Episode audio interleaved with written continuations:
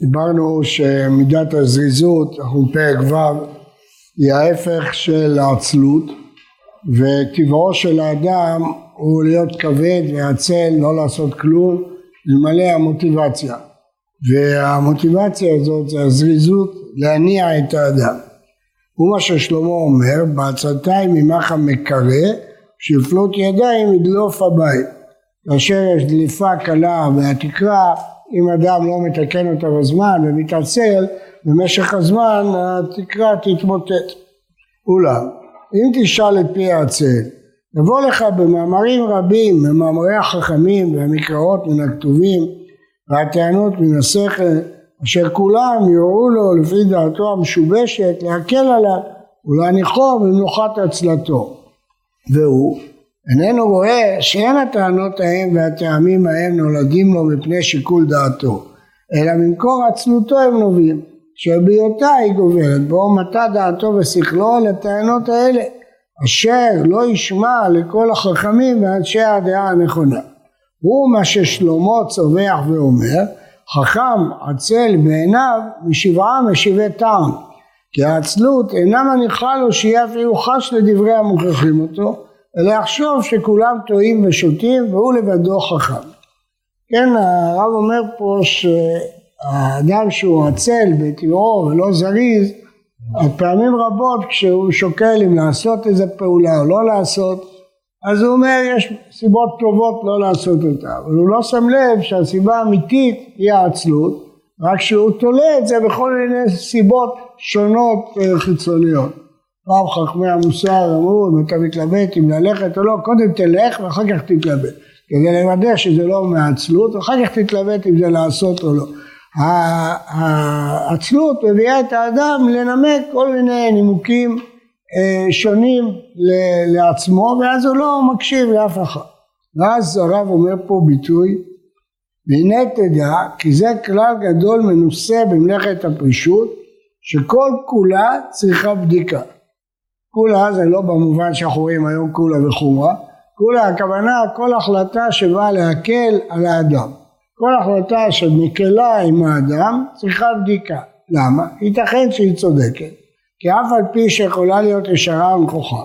אומנם קרוב הדבר שתהיה מעצות היצר ומרמותיו, על כן צריך לבדוק אחריה בחקירות ודרישות רבות. ואם אחר אלה תצדק, ודאי שהיא טובה. אומר הרב, אם אתה מתלבט בשני צדדים ואתה נוטה לצד שמקל עליך, תבדוק האם באמת זה נובע מהחלטה אובייקטיבית שלך, או שזה נובע מנגיעה שאתה נוגע בדבר, אתה מתעצל, אז אתה כבר נוטה לכיוון הזה שמקל עליך ולא מכביד עליך. אז צריך לבדוק, יכול להיות שהכל בסדר, אבל תבדוק. כללו של דבר.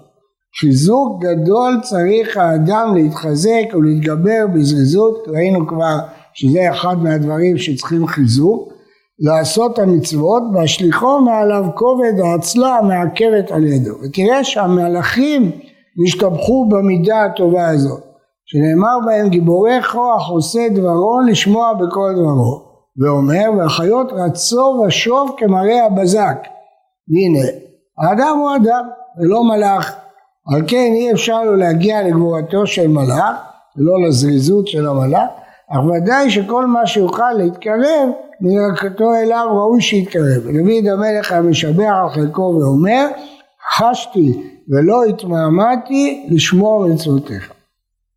פרק ז' בביאור חלקי הזריזות. כאן למחל יש חידוש. חלקי הזריזות שניים.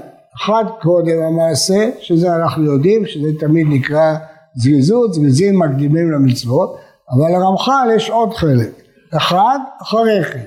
מה אחרי כן? אחרי שהוא הגיע למצווה, מה צריך זריזות? צריך זריזות בשביל להיות נחוש ודבק במטרה.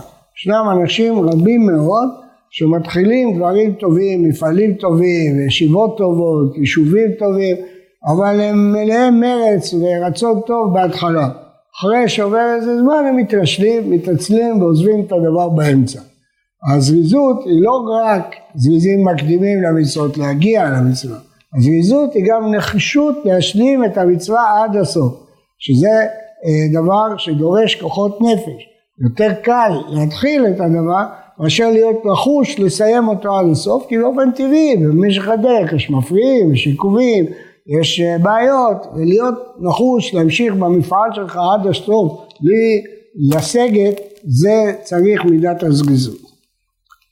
אז החלק הראשון, שלא יחמיץ האדם את המצווה, אלא בהגיע זמנה ובהזדמנה לפניו, עלתה במחשבתו, ימהר יחיש מעשהו לאחוז בה, ולעשות אותה, ולא יניח זמן לזמן שיתרבה בינתיים.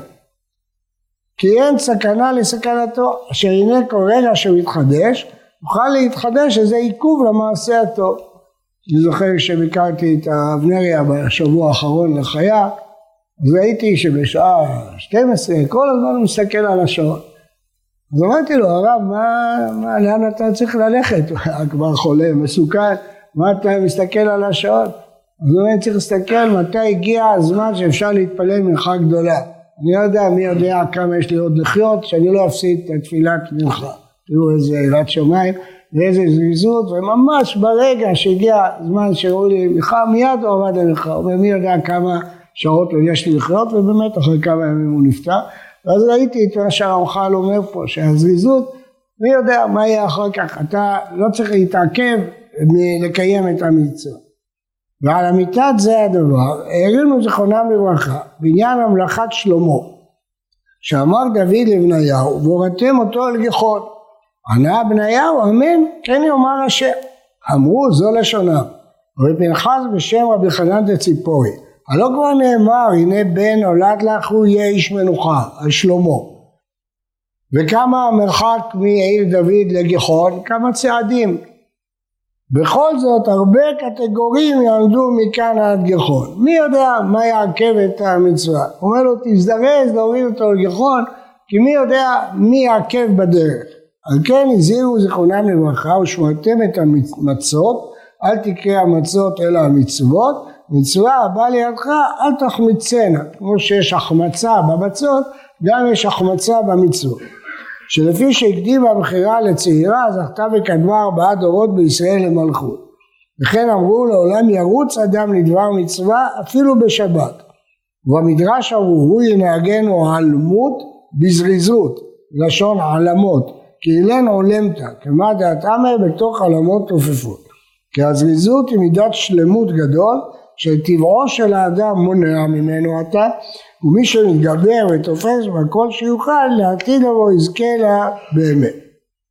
זה החלק הראשון של הזריזות. אך הזריזות אחר המעשה שכיוון שאחז במצווה ימהר להשלים אותה. לא להקל עליו להשליך מסעו, אלא מיראתו ולא יזכה לגמור אותה. ועל זה ירבו להזהיר, זיכרונם לברכה, ואמרו כל המתחיל במצווה ואינו גומר אותה, קובר אשתו ובניו. אומר המביאה ראיה לזה. ואמרו אין המצווה נקראת אלא על שם גומרה. ואמר שלמה המלך עליו השלום חזית האיש מהיר במלאכתו לפני מלכים התייצב בא להתייצב לפני חשוקים חכמי מזרחה יחסו לו השבח הזה על שמיהר במלאכת בניין הבית ולא נתעצל בה לאחר אותה. וכן דרשו על משה עליו השלום שמיהר במלאכת המשכן. וכן תמצא כל מעשיהם של צדיקים במהרה. אברהם כתוב בו וימהר אברהם האוהל אל שרה ויאמר מארי ויתן אל הנער וימהר לעשות אותו. רבקה ותמהר ותער כדה. וכן אמרו במדרש מלמד שכל מעשיהם של צדיקים במהירות שלא ייתנו הפסק זמן לא אל התחלת המצווה ולא אל השלמתה ותראה שהאדם אשר תלהט נפשו בעבודת בואו, מי שיש לו מוטיבציה פנימית, ודאי שלא יתעצל מעשיית מצוותיו, אלא תהיה תנועתו כתנועת האש המהירה, כי לא ינוח ולא ישקוט עד אשר כילה הדבר להשלימו. מי שהמוטיבציה שלו היא פנימית מתוך יראת שמיים, בוודאי שהוא רואה מצווה, הוא רץ לעשות אותה, מקפיד לגמור אותה. אבל כאן האוכל מחדש חידוש גדול שהפך לאבן יסוד בתנועת המוסר. התבונן עוד שכמו שהזריזות היא תולדת ההתלהטות הפנימית, כן, מן הזריזות ייוולד ההתלהטות. כן, האוכל מחדש פה חידוש גדול, שחופר תנועת המוסר הפכה את זה לאבן יסודית. ואנחנו תמיד רוצים שהתנועות יהיו מהפנים אל החוץ. מתוך מוטיבציה פנימית, מתוך החלטה פנימית, מתוך רצון פנימי יגיעו המעשים החיצוניים. אומר הרב לפעמים זה להפך. אם אתה מתנהג מבחינה חיצונית בצורה של זריז, אתה לא הולך מרושל עם עיניים כבויות כאלה, אתה קם מוקדם, זריז, לעשות, זה יוביל לך התלהטות פנימית. אפשר להביא לזה משל, יש פה הרבה חיילים מהצבא, כן, בצבא היו קוראים לזה חיילות. מה זה חיילות? אם אחד אה, עומד בשמירה, חגור עליו, הנשק אה, דרוך, הוא עומד אה, בצעד נכון, אז הוא גם ישמור יותר טוב. האם אדם מרושל, חגור על הרצפה, והוא הולך ככה כפוף, אז גם העבודה שלו תהיה פחות טובה. כלומר לפעמים ברור שבדרך כלל הפנים צריך להשפיע על החוץ, אבל לפעמים החוץ משפיע על הפנים, וזה אחת הדוגמאות. יש כמה דוגמאות כאלה במסירת ישרים, לא הרבה, אבל זאת אחת הדוגמאות שהוא מונע שהחוץ משפיע על הפנים. ואז, והיינו, כי מי שמרגיש עצמו, הגמרא ביומה אומרת שכל מיני פעולות שעשו במקדש היו מיותרות, אבל עשו את זה כדי להרגיש את העזרה. שנאמר בבית אלוהים להלך ברגש, הוצאת הכף והמחתה עשו את זה באמצע, שיהיה הרבה רעש באזהרה, שיהיה התרגשות. כי מי שמרגיש עצמו מסע, כאילו ממהר בתנועתו החיצונה, עושה תנועות שכאילו הוא ממהר, הוא זריז, גורם שתבער בו תנועתו הפנימית כמו כן, והחשק והחפץ יתגבר בו ואליו. אחי מתנהג בכבדות, בתנועת איבריו, גם תנועת כוחות תשקע ותכבה. כמובן שזה דבר אה, לא מקובל כל כך, שתנועות חיצוניות ישפיעו על המחשבות הפנימיות. אומר הרב, וזה דבר שהניסיון יעידר. אם תראה מתוך הניסיון, תראה, גם שבא לסדר בוקר מוקדם, מהר, בא לגמרא בזריזות, פותח, לומד, אז גם הלימוד שלו יהיה יותר טוב. אדם שבא בעצלות, בכבדות, ואחרי רבע שעה חפש את החברותא שלו, יושב, אין לו גמרא, אז גם כל הלימוד שלו יהיה בכבדות ובעצלות. אומר הרב לא לטעות, כבר ידעת שאני אצא יותר בעבודת הבורא שמו הוא חפץ הלב, תשוקת הנשמה.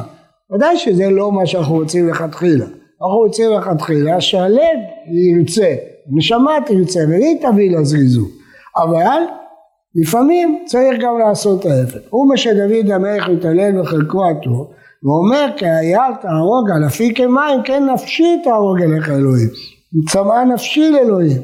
נחשפה וגם קלטה נפשי לחצרות השם. צמאה לך נפשי, קמה לך בשרי. ודאי שזה הדבר העיקרי. אולם האדם אשר אין החמדה הזאת לא העתק בו כראוי עצה טובה לו שיזדרז ברצונו, דהיינו יחליט להיות זריז, כדי שיימשך מזה שתיוולד בו החמדה בטבע, תשמעו את המשפט הבא, כי התנועה החיצונה מעוררת את הפנימי, ובוודאי שיותר מסורה בידו החיצונה מהפנימי, ואם ישתמש במה שבידו יקנה גם מה שאינו בידו בהמשך. כי תוליד בו את השמחה הפנימית והחפץ והחמדה מכוח מה שהוא מתלהט בתנועתו ברצון. והוא מה שהנביא אומר ונדע נגדפה לדעת את השם כתוב אחרי השם ילכו כארי אישה. אז למדנו שני דברים. א' למדנו שהזריזות היא לא רק זריזים מקדימים למצוות. הזריזות זה גם להמשיך ולהיות נחוש עד שאתה משלים את המצווה. והדבר השני שלפעמים התנועות החיצוניות מעוררות את הפנימיות. אז אם מי שאין לו מוטיבציה לוהטת פנימית שמקימה אותו מוקדם, מריצה אותו ממצווה למצווה, מדף לדף, אין לו את המוטיבציה הזאת, שיעשה את זה באופן מלאכותי מבחוץ וזה יבעיר את הפנימי. אמנם זה לא מה שאנחנו רוצים לכתחילה, אבל הניסיון מוכיח שזה עובד. שלפעמים התנועות החיצוניות משפיעות גם על ההרגשה הפנימית, כפי שאמרתי, זה אחד מכמה דברים שהרב מציע לנקוט בדרך הזאת.